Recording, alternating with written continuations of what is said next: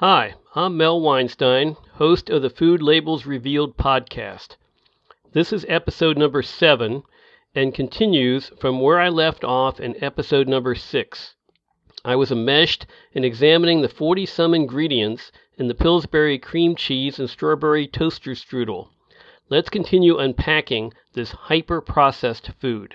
The number 12 ingredient is salt.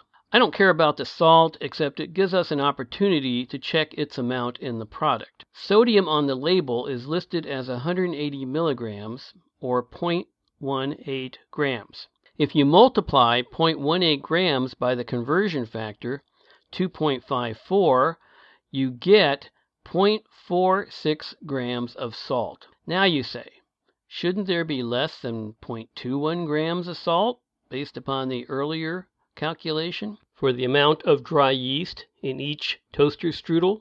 That would be true if there were no other sources of sodium in the toaster strudel. But later we'll see there's sodium benzoate and sodium citrate, and they contribute to the sodium content. Plus the flour, you know, is likely to contain some salt, so that will also boost the sodium content. And then salt is even listed later in the label. So the guesstimate of salt being less than 0.21 grams as the number 12 ingredient is pretty reasonable. It certainly puts us in the ballpark. The number 13 ingredient is hydrogenated palm oil. The presence of this material is a bit of a mystery. Palm oil was listed as a possible third ingredient. Why is it being repeated here? Of course, it's hydrogenated palm oil, which means it's high in saturated fat, contains trans fat, and is a solid at room temperature. This kind of fat, like butter, is good for making pastries. The thing is, we know from the dry yeast calculation that there is probably less than 0.21 grams of hydrogenated palm oil per toaster strudel. That's a very small amount, but maybe that's all that's needed to give a flaky crust to the pastry. Note that Pillsbury reports 0 grams of trans fat on the label. The FDA allows that dishonesty since there are less than 0.5 grams of trans fat per serving. The number 14 ingredient is corn syrup solids. This material is related to high fructose corn syrup, so I'll refer you to episode 3, which discusses HFCS in detail. Both HFCS and corn syrup comes from the acidic breakdown of corn starch. If the breakdown is controlled, then different types of corn syrup can be produced that have applications in different food industries, such as the baked goods industry or the confectionery industry. There are dozens, if not hundreds, of different kinds of corn syrup. You can buy corn syrup in the store as Karo syrup, pancake syrup, or imitation maple syrup. When the water is removed from the corn syrup, then you get corn syrup solids. The next ingredients compose baking powder, and they are namely number 15 ingredient baking soda and number 16 ingredient sodium acid pyrophosphate. Now, a good question would be why does Pillsbury use both yeast and baking powder to leaven the dough? Usually one or the other is used for baking. I have no idea here. Listeners, if you know the answer, please comment. Baking powder has been discussed in previous episodes. In the toaster strudel dough, the alkaline baking soda, which is sodium bicarbonate, will react with the acidic sodium acid pyrophosphate to produce carbon dioxide gas to leaven the pastry. Both of those ingredients are industrial chemicals. Hey, let's take a break because it's joke time. A food technician was sitting in an outhouse when another guy knocked on the door. Come in, he said. There are two holes. The guy sat down, and when he was finished he pulled up his pants, and some change fell down the hole. He looked down, then dropped in a ten dollar bill. The first guy said, Why'd you do that? The second guy said, I'm not going down there just for 30 cents. the number 17 ingredient is strawberry puree. A fruit puree is simply a blending of a whole fruit to give a liquid. Water or sugar may be added, but there is no indication on the Pillsbury label that any other ingredients are in their puree. puree. However, remember the question that Melanie Warner raised about how many toaster strudels you would have to eat to get the strawberries shown on the front side of the Pillsbury's box? Well, now we can answer that question. All the ingredients following sugar on the label were present in 2% or less. Earlier, I calculated, based on an estimate of the yeast amount, that the 2% represented 0.21 grams or less. Let's give Pillsbury the benefit of the doubt and say that there are 0.21 grams of strawberry puree in each toaster strudel. From an internet search, I found that a medium strawberry, which is, uh, say, one and a quarter inch in diameter, weighs 12 grams. Dividing 12 grams by 0.21 grams gives 57. You would have to eat 57 toaster strudels to consume one medium strawberry. Whoa! Ain't much strawberry in a single toaster strudel. The next ingredients, number 18 through number 22, are part of the cream cheese filling. These include milk, cream, whey, salt, and locust bean gum. I'll just say a few things about the number two ingredient, locust bean gum. It's an example of a variety of vegetable gums that are used in food products. Gums are used to give foods body uh, a gel like consistency. Essentially, you know, they're just thickeners. Very little material is needed to do that. Gums suck up water, creating an aqueous volume considerably larger than their own. They kind of remind me of those super absorbent polymers found in disposable baby, baby diapers. Locust bean gum is extracted from the seeds of the carob tree found in the Mediterranean region. Another name for it is carob bean gum. It's a natural product that's lightly processed to produce an off white powder. The number 23 ingredient is modified whey. Whey was mentioned earlier, but what is modified whey? Now, that one is hard to get at. It's a kind it's kind of like a modified starch in that it's a generic name that can be applied to whey protein that has been altered in numerous ways. For example, if smaller protein molecules are removed from whey, then a type of modified whey called whey protein isolate is obtained. The various modified forms provide different physical or chemical benefits to the food producer. The number 24 and number 25 ingredients are citric acid and lactic acid.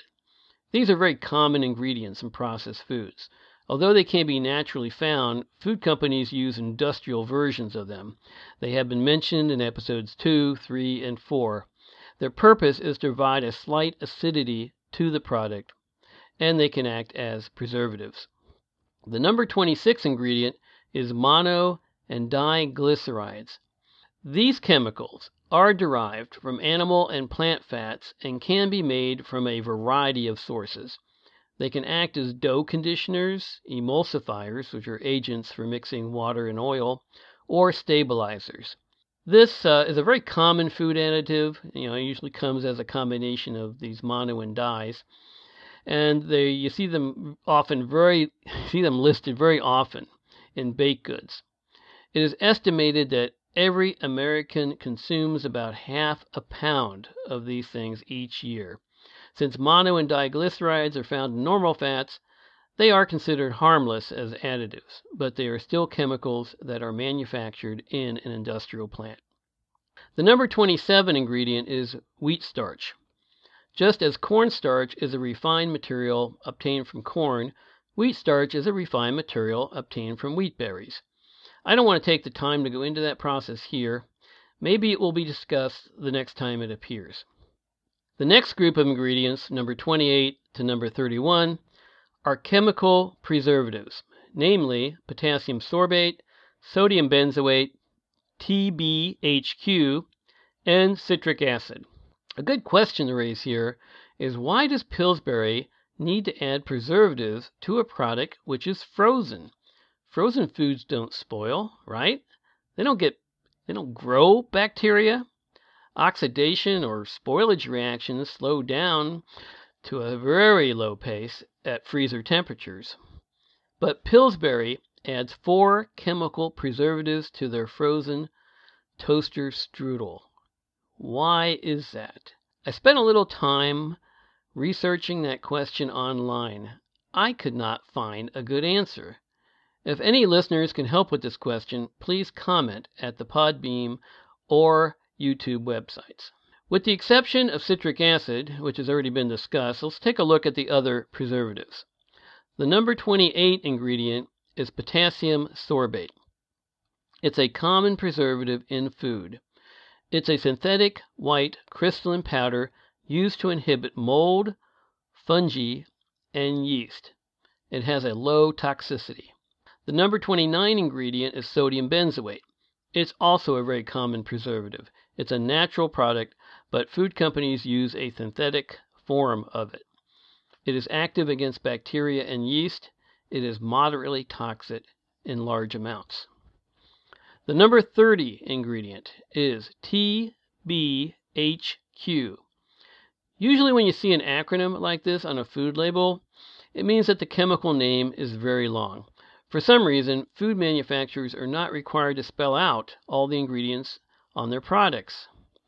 TBHQ stands for tertiary butyl hydroquinone.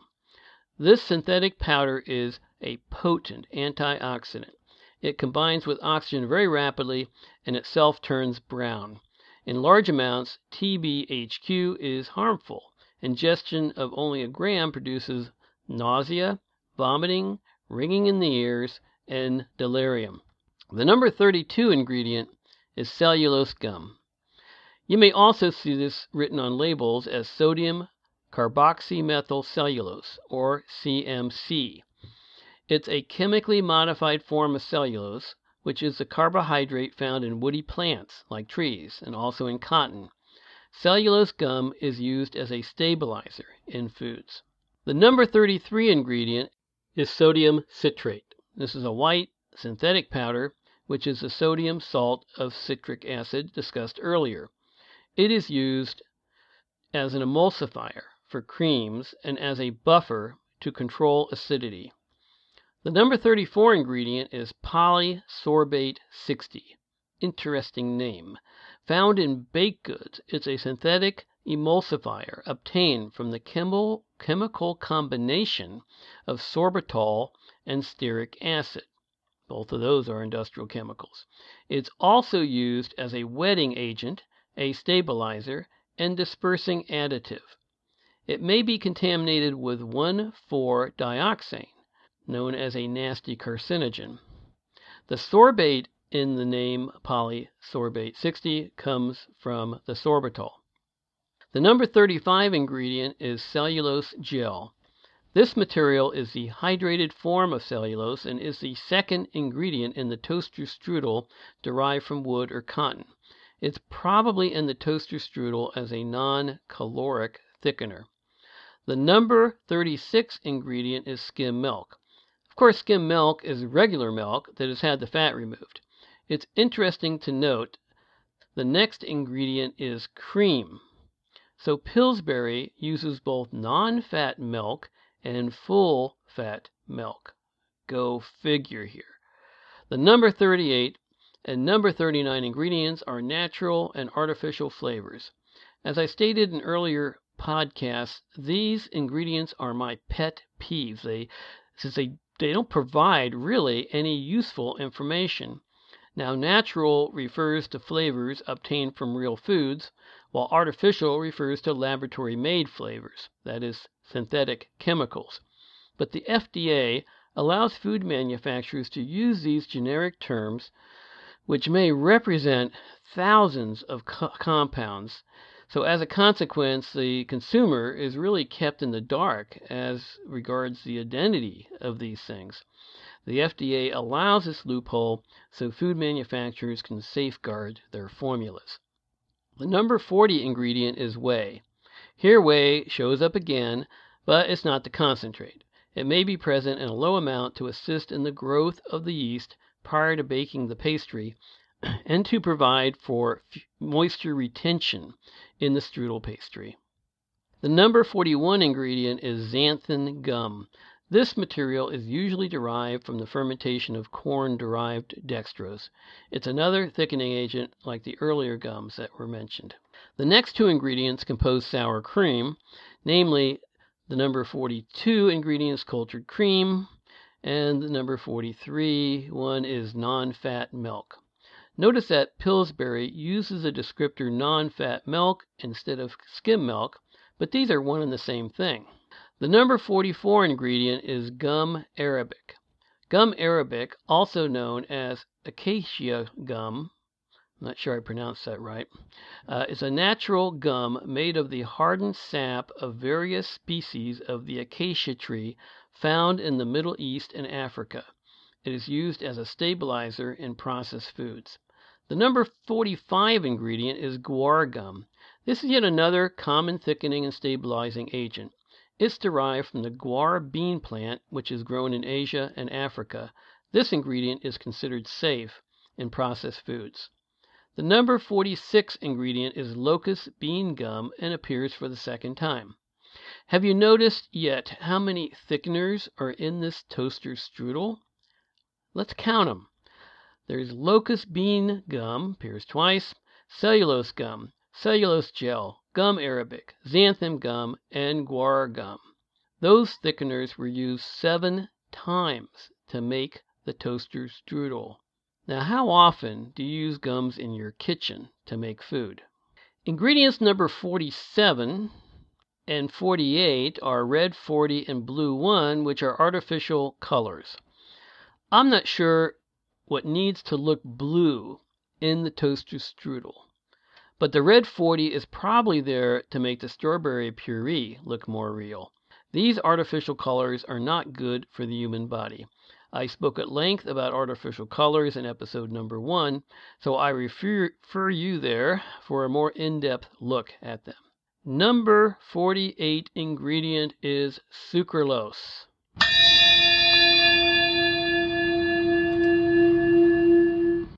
Ah, I hear a bell. That means this is the ingredient of the day. This is one of my favorite ingredients. Not because I would recommend it to anybody, but because I am intimately familiar with it. When I worked as an analytical chemist for a food ingredient company, I spent considerable time testing sucralose. If you don't already know it, sucralose is an artificial, non caloric sweetener which is 600 times sweeter than table sugar. You probably know it as Splenda or other brands such as Zero Cal, Sucrana, and Sucro Plus, among others. For some reason, Pillsbury thought that their toaster strudel wasn't sweet enough with the HFCS and sugar and maltodextrin in it, so they added sucralose as well. Of course, sucralose is the last ingredient in the list since very little is needed to provide added sweetness. As an example, if you were to replace the 39 grams of sugar in a 12 ounce can of Coke uh, with sucralose, you would only need 65 milligrams of sucralose, just a smidgen. Like many of the artificial sweeteners, sucralose was an accidental discovery. The British company Tate and Lyle patented it in 1976 about a year after it was discovered. At that time, Tate & Lyle was one of the largest sugar manufacturers in the world, so the company did a bunch of basic research on sucrose or table sugar. In that year, Tate & Lyle scientists were experimenting with the chlorination of sucrose, which involves reacting sucrose with chlorinating agents that place chlorine atoms in the structure of the sugar molecule. A graduate student by the name of Phadnis was told to test one of the chlorinated sugar compounds.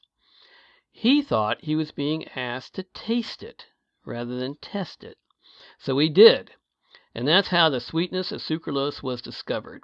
After Tate and Lyle figured out a way to manufacture the material, the product was submitted for approval for use in foods.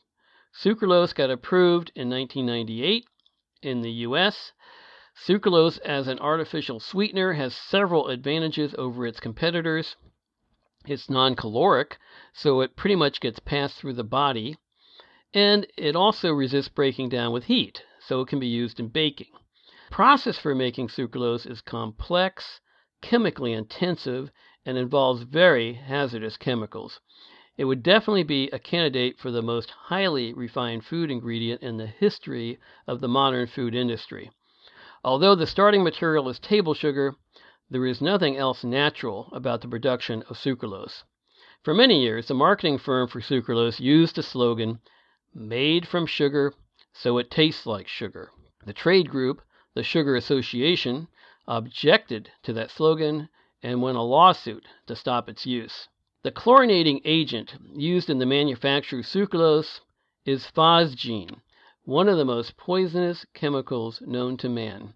In World War I, it was used in chemical warfare.